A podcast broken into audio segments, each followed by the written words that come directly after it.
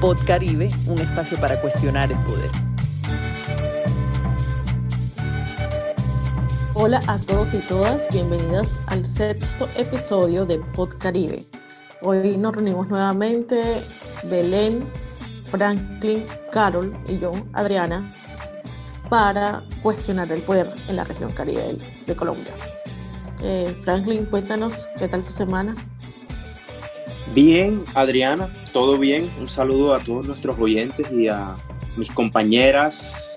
Ya llevamos seis episodios de Pod Caribe y entonces eso me, me pone contento. Buenas y tardes, noches, días para todos y todas las que nos escuchen. Yo estoy muy bien, todavía por aquí desde Utah.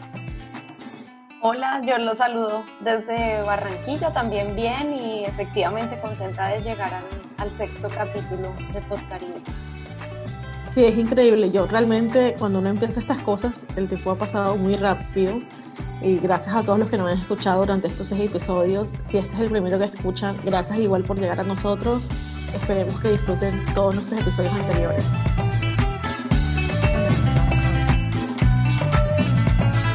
Pod Caribe, un espacio para cuestionar el poder.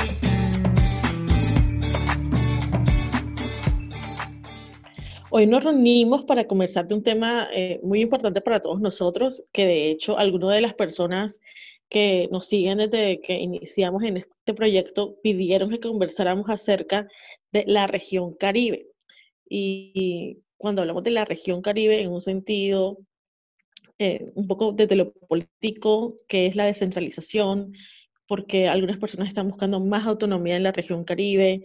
Eh, debería ser la región Caribe una, un estado federado, porque hay muchas personas que de hecho piensan que Colombia debería ser un país federalizado y que cada región, como está ahora mismo, la reconocemos naturalmente, eh, podrían ser estados federados, como lo es México, por ejemplo, o Brasil.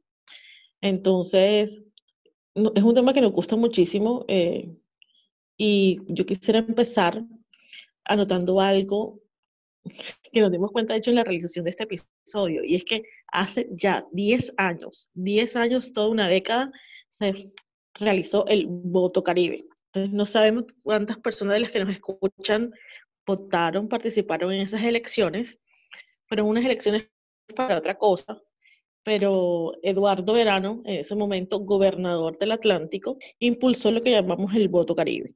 Eso fue una papeleta que se entregó junto con los demás tarjetones en que las personas podían votar, ¿usted está de acuerdo con que existe la región caribe, sí o no?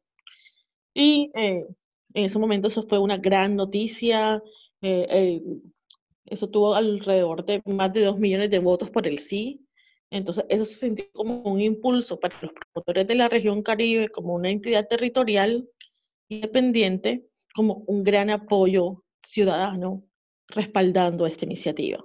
Yo no sé ustedes cómo, cómo ven esto, si creen importante, si recuerdan el voto Caribe, cómo lo vivieron.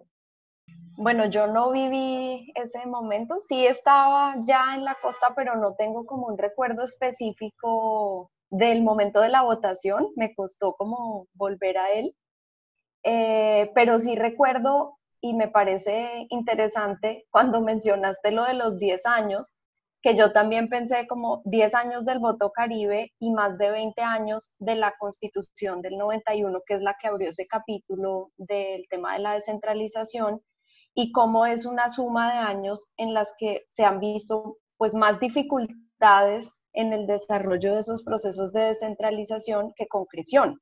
Pues si bien se pensaba o si bien se piensa cuando se habla de la descentralización, que es fundamental porque los poderes concentrados en el centro dificultan las acciones como más en respuesta a las particularidades de la región, el tema no pasa solamente como por lo, por lo nominal, ¿no? No pasa solamente por la declaración en la Constitución del 91 del tema de la descentralización y no pasa solo por la definición del voto caribe que 10 años después, pues todavía no tiene, digamos, resultados concretos en lo que se espera de un proceso de, de descentralización que tiene que ver con fortalecer las democracias territoriales eh, y reorganizar, o sea, redefinir los roles que tienen los, las instancias más pequeñas de poder respecto al, a lo nacional. Y tal vez había, hay un artículo de Carmen Díaz en Razón Pública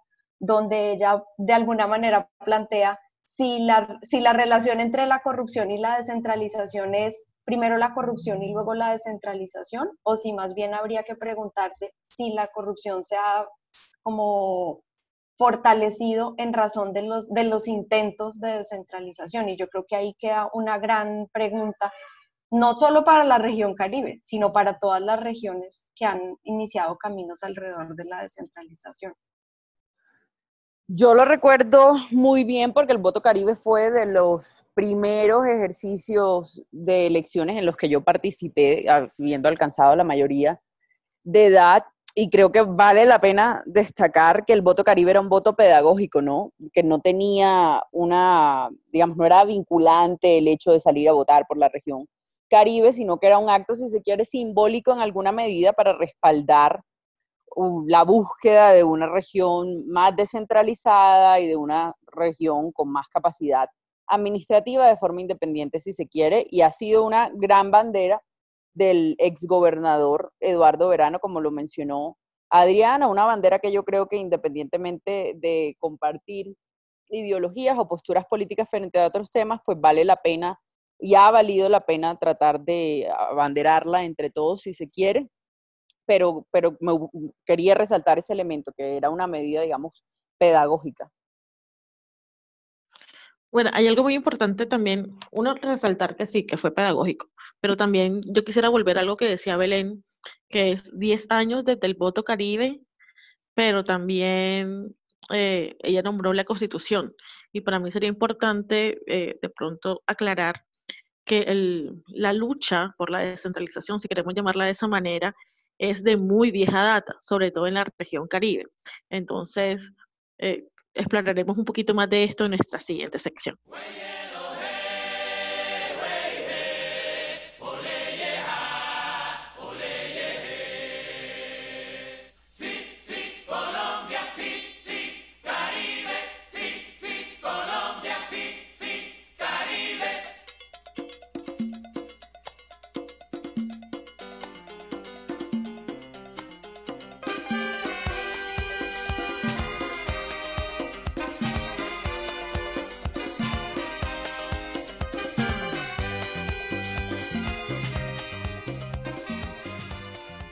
Antes de que continuemos hablando acerca de la región Caribe y de la descentralización, sería bueno definir un poco más, quizá técnicamente, qué es la descentralización.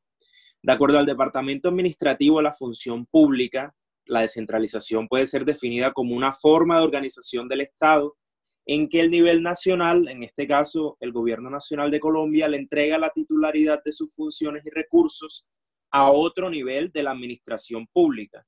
En este caso, y, si corríjame si estoy equivocado, nosotros estamos hablando principalmente de eh, tanto los departamentos como los municipios de la región Caribe. Este tipo de funciones generalmente se refieren también, de acuerdo al Departamento Administrativo de la Función Pública, a eh, provisión de bienes y prestación de servicios públicos principalmente digamos que la descentralización es un poco la manifestación del reparto del poder.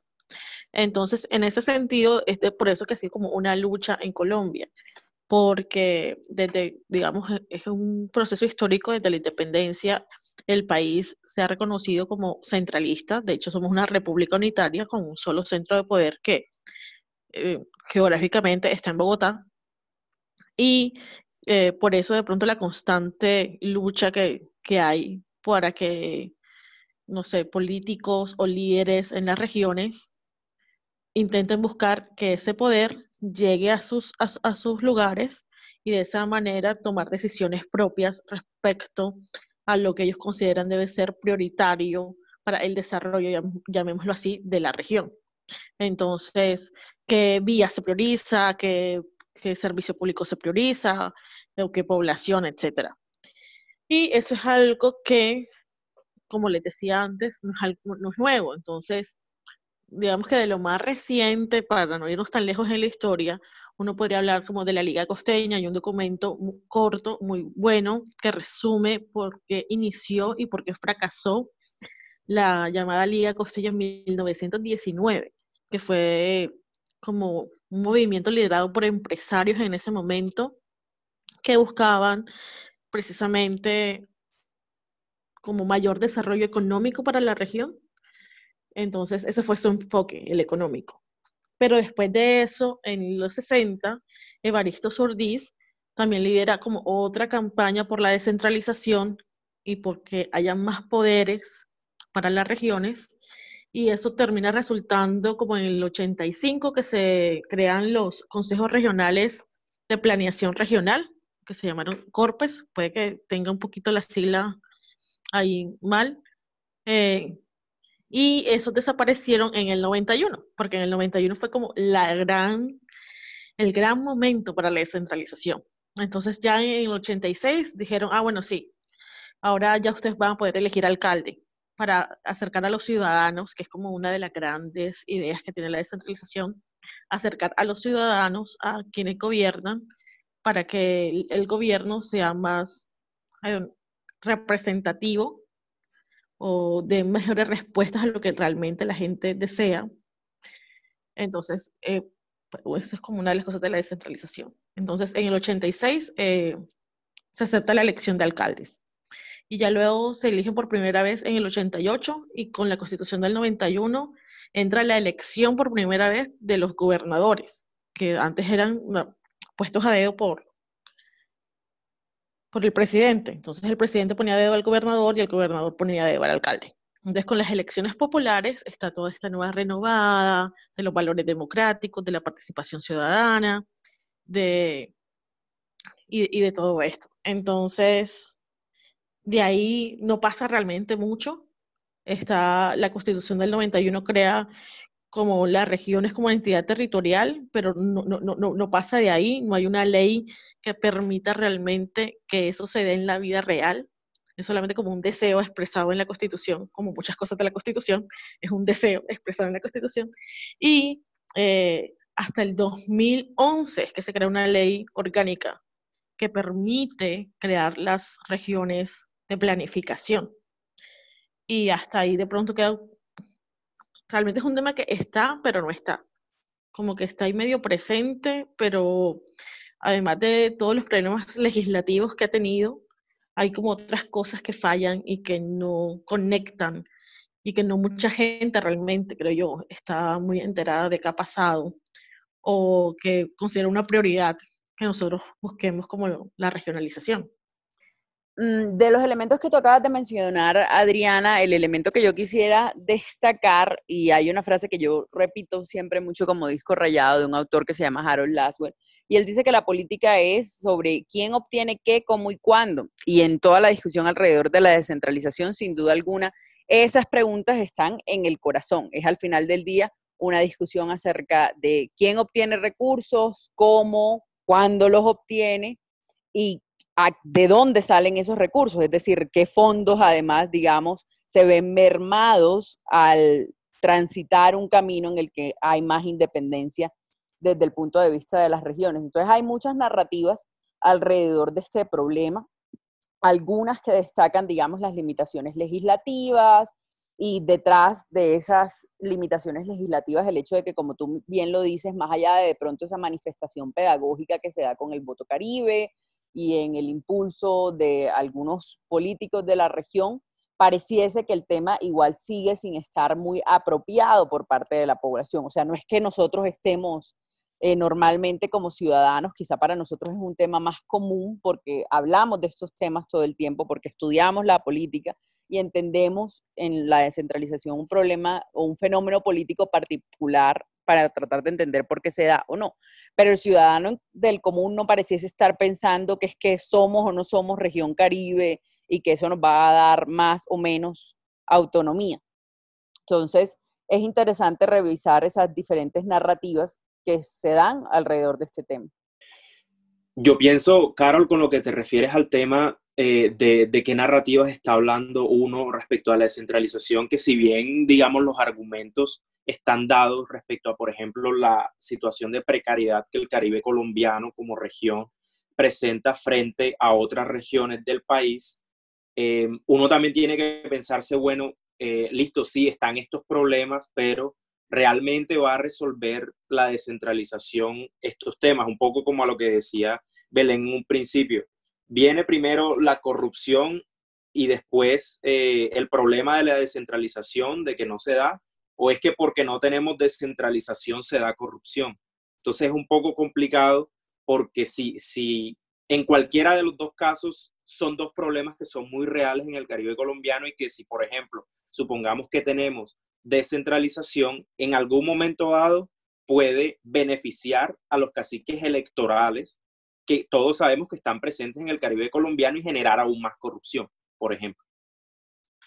Sí, claro, es que hay una cosa, de pronto lo el recuento legislativo que yo les hablaba, habla un poco de como la lucha a nivel centro, o sea, en relación al centro, cuáles han sido los problemas que hemos tenido como región para, de hecho, tener las herramientas que permitan a nuestros gobernantes decir, ah, bueno, ya estamos organizados como un comité, digamos, ejecutivo, que sería la, la, la, región como planificación, que es lo que tenemos ahora mismo, eh, la RAP, que, pero el problema es, por ejemplo, entonces, que ese deseo político no se convierte en la famosa voluntad política.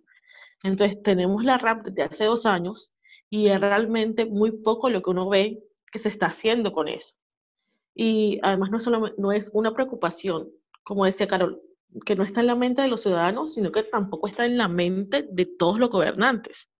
Por eso es que está el famoso audio, que para, bueno, para mí es famoso, de la marihuana esa de la regionalización. Una frase acuñada por, lastimosamente, el nuevo presidente representante en la costa, eh, Arturo Char, eh, presidente del Senado, desde este lunes. Entonces, la persona que preside el Congreso en este momento minimiza la situación de la regionalización al tal punto de llamarlo la marihuana esa. Entonces, eh, la gente se, rió y aplaudió cuando él dijo eso. Entonces, esa es la gente que tenemos eh, gobernando y que entonces es muy difícil que salgan proyectos que busquen el desarrollo de la región y que combatan, por ejemplo, la pobreza o los limitantes en educación que tiene la región, los rezagos que tenemos en educación, los rezagos que tenemos en salud, los rezagos que tenemos en el bienestar de nuestra población, de nuestros campesinos, etcétera, si no hay eh, gobernantes que están también dispuestos a sudar la toalla en procura de realmente descentralizar el poder.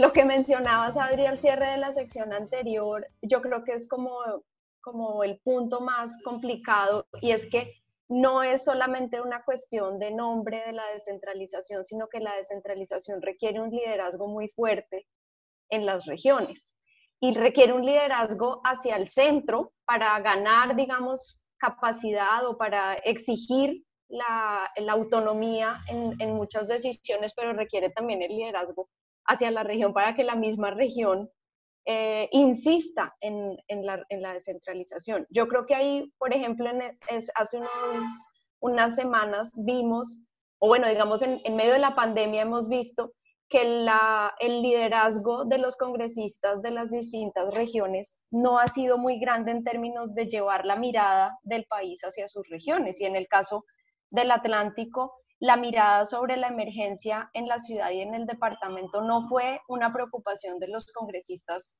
eh, de aquí, sino que fue una preocupación de las organizaciones que le insistieron a la bancada de oposición en que voltearan a mirar hacia la región. ahí, por ejemplo, hay una señal de que no hay una, una mirada de lo regional. Y yo creo que otra cosa en donde se nota como esa ausencia de liderazgo que dificulta mucho eh, que realmente haya un ejercicio descentralizado en el sentido del asumir las, responsabilidades, no de tener una región que se llame como tal, tiene que ver con que eh, la distribución también de los poderes dentro de las regiones responde mucho a una lógica como de centro o de élite incluso, ¿no? Entonces, en las ciudades los pequeños poderes también están adscritos como al poder que controla toda la ciudad.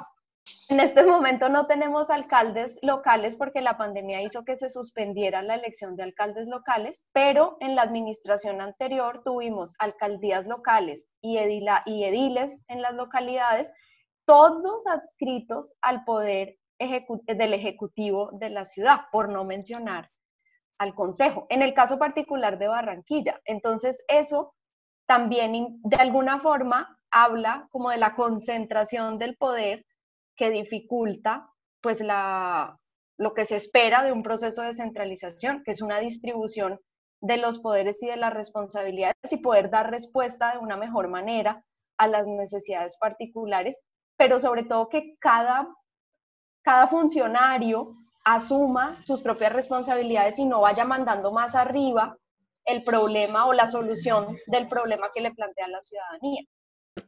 Belén, con respecto de eso que tú dices, eh, eso me recuerda un poco al caso de Barranquilla eh, y una parte del, tema del poder que hablas es también como poder financiero o capacidad financiera. Y es que, por ejemplo, si hablamos de descentralización en la ciudad, de los ediles que cada una de las localidades de Barranquilla tiene, son 15 ediles en cada localidad, se supone que se tiene un presupuesto para cada localidad de forma tal que se generen proyectos y que estos proyectos tengan una financiación que puedan ser ejecutados. En el caso de Barranquilla, del presupuesto que se tiene, que hasta el año pasado, según vi en una entrevista, era 2 mil millones de pesos, este presupuesto era solamente para gastos de funcionamiento. Y gastos de funcionamiento que es salarios eh, y un rubro que es respecto a la, sede de los ediles, por ejemplo, que no está institucionalizada porque en general en las localidades no se sabe, bueno, los ediles están, pero, ok, ¿dónde se reúnen? ¿Qué tipo de, de acciones están haciendo? ¿Qué es la veeduría? Y, esto se nota también cuando se habla con los ediles. en esta entrevista que estoy hablando, que estuvo, tuvieron tres panelistas conversando, uno de esos un, un edil, em, de pronto la persona estaba nerviosa, de pronto la persona, no sé, se sentía un poco anonadada con el tema de las cámaras, pero la labor del edil de explicar qué es lo que hace esa persona no estuvo clara. La persona decía como, no, nosotros hacemos veeduría, vamos a los barrios, vemos los servicios públicos, y de pronto no es tanto bueno, la, parte individual de la persona, como que, ah, no, es que, es que ellos son flojos y no hacen nada, sino que es que institucionalmente no tienen esas funciones. No se les está diciendo, miren, ustedes van a hacer, por ejemplo, veeduría respecto de esto, van a generar proyectos. Aquí tienen este banco de eh, recursos de información con la cuales se pueden basar para hacer un proyecto para su localidad. No es algo que está presente y no es algo que a nosotros, como, bueno, en el caso de Barranquilla, como barranquilleros, nos estén enseñando. Para nosotros es alcaldía y como este jefe mayor, que es el alcalde, que es el, que todo lo puede, y de ahí para abajo todos son súbditos, más nada, prácticamente. Yo lo que quería decir eh, es una cosa, es que, aunque tu ejemplo creo que, queda pie también para ello, eh, en combinación con lo que decía Belén, y es que estas estructuras corresponden a un modelo, y ese modelo en Colombia, tristemente, es un modelo clientelista del poder. Entonces, los políticos, quienes salen electos en estos cuerpos colegiados, sobre todo, eh, o sea, lo que es Congreso, Senado, Cámara, asambleas departamentales, consejos municipales, e incluso las juntas de administradoras locales, que son las que conforman los ediles, vienen siendo intermediarios. Entonces es eh, yo necesito algo, entonces yo voy a mi cacique electoral, a mi líder electoral, o como, ay, no, mira, es que yo necesito, me quedé sin trabajo, tú me ayudas a buscar trabajo, entonces esa persona va al siguiente jefe político de él, ah, no, mira, es que yo estoy, una persona necesita trabajar, este, no, ella qué es, no, ella es ingeniera, ah, bueno, eh, entonces este senador tiene el, el control de una entidad pública grande, entonces como, ah, bueno, a ella la podemos ubicar para que trabaje aquí.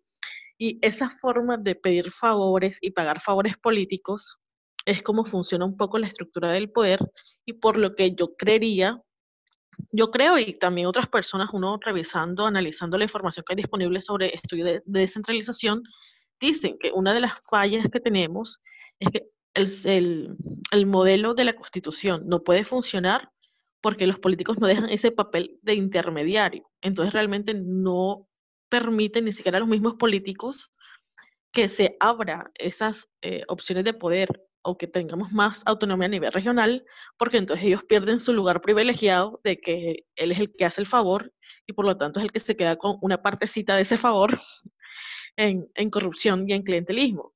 Entonces, es la plata que se roban de las regalías, es la plata que se roban de los contratos de, la nación, entonces las grandes vías, por ejemplo, o sea, para mí eso lo vimos recientemente con Tasajera.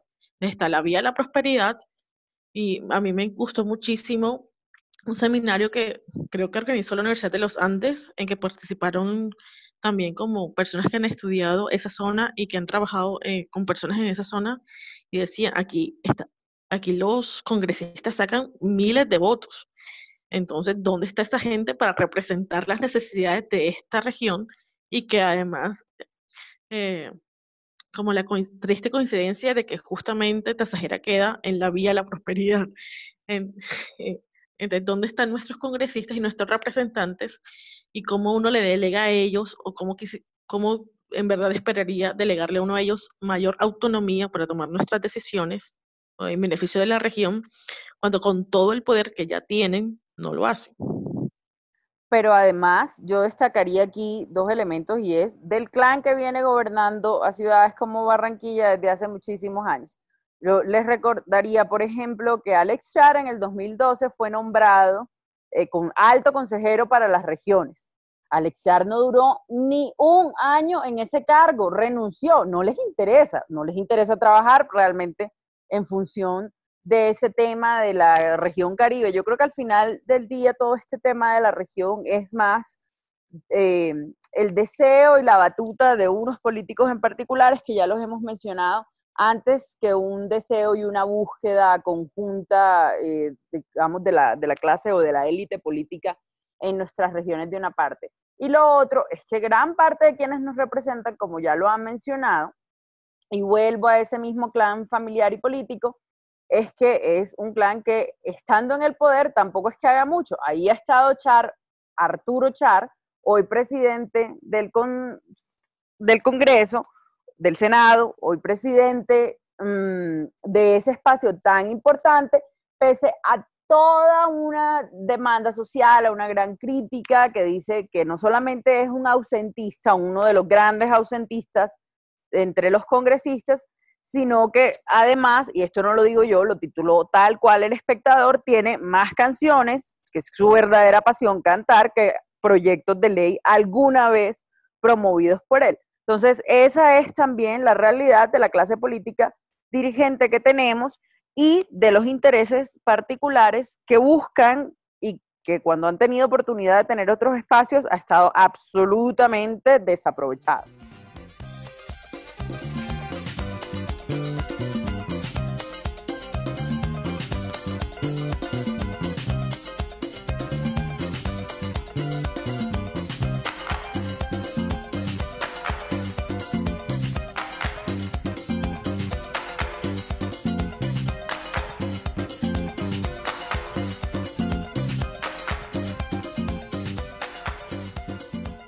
Bueno, yo creo que para nuestros oyentes pareciera que nosotros estamos muy en contra de la regionalización o la descentralización y no es así.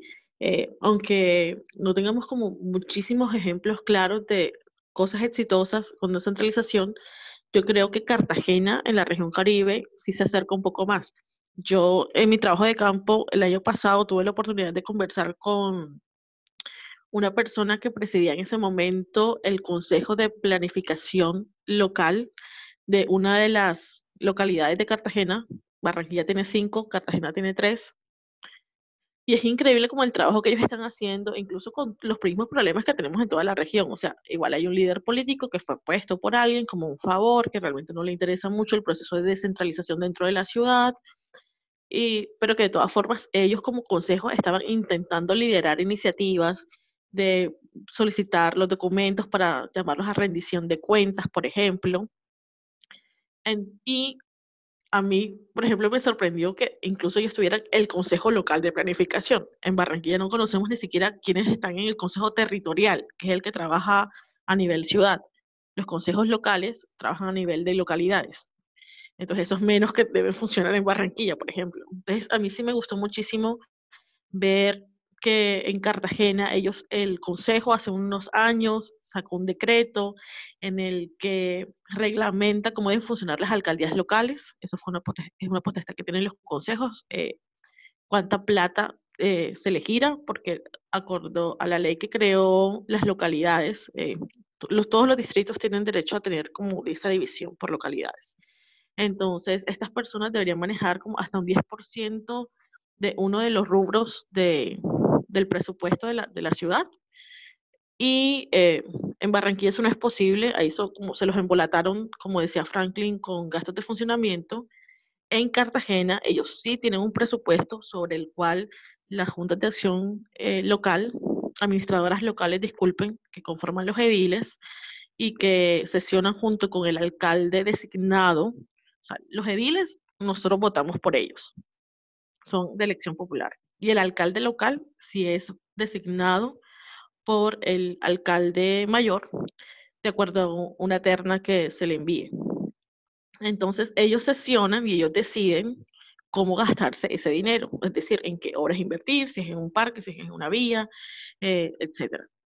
Entonces es como que lo que uno quisiera ver en otros escenarios y que pues obviamente debe mejorar, que tiene sus, también sus retos Cartagena, pero qué chévere que ellos sí logren haberlo puesto en funcionamiento y eso a mí me parece de admirar y sobre todo porque hay líderes que en efecto le están echando el ojo, como tejiendo democracia, que los mencionamos como en el primer episodio, y ellos están muy pendientes de cómo se están gastando la plata, qué contratos están haciendo.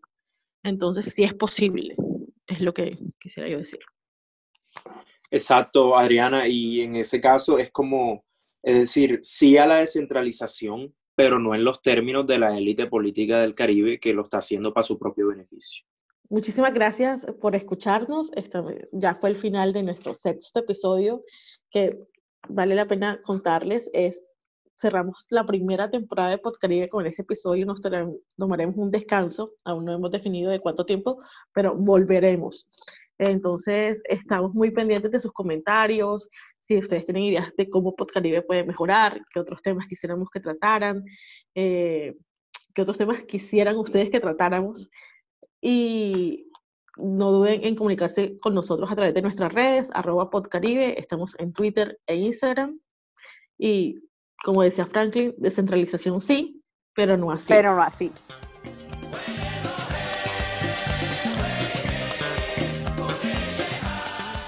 Este episodio fue grabado el 22 de julio de 2020 desde Barranquilla, Uppsala, Birmingham y Eagle Mountain. La canción de este episodio es Colombia Caribe de Francisco Sumaque. Podcaribe es un proyecto de Belén Pardo, Adriana Algarín, Carol Solís y Franklin Martínez. Podcaribe, un espacio para cuestionar el poder.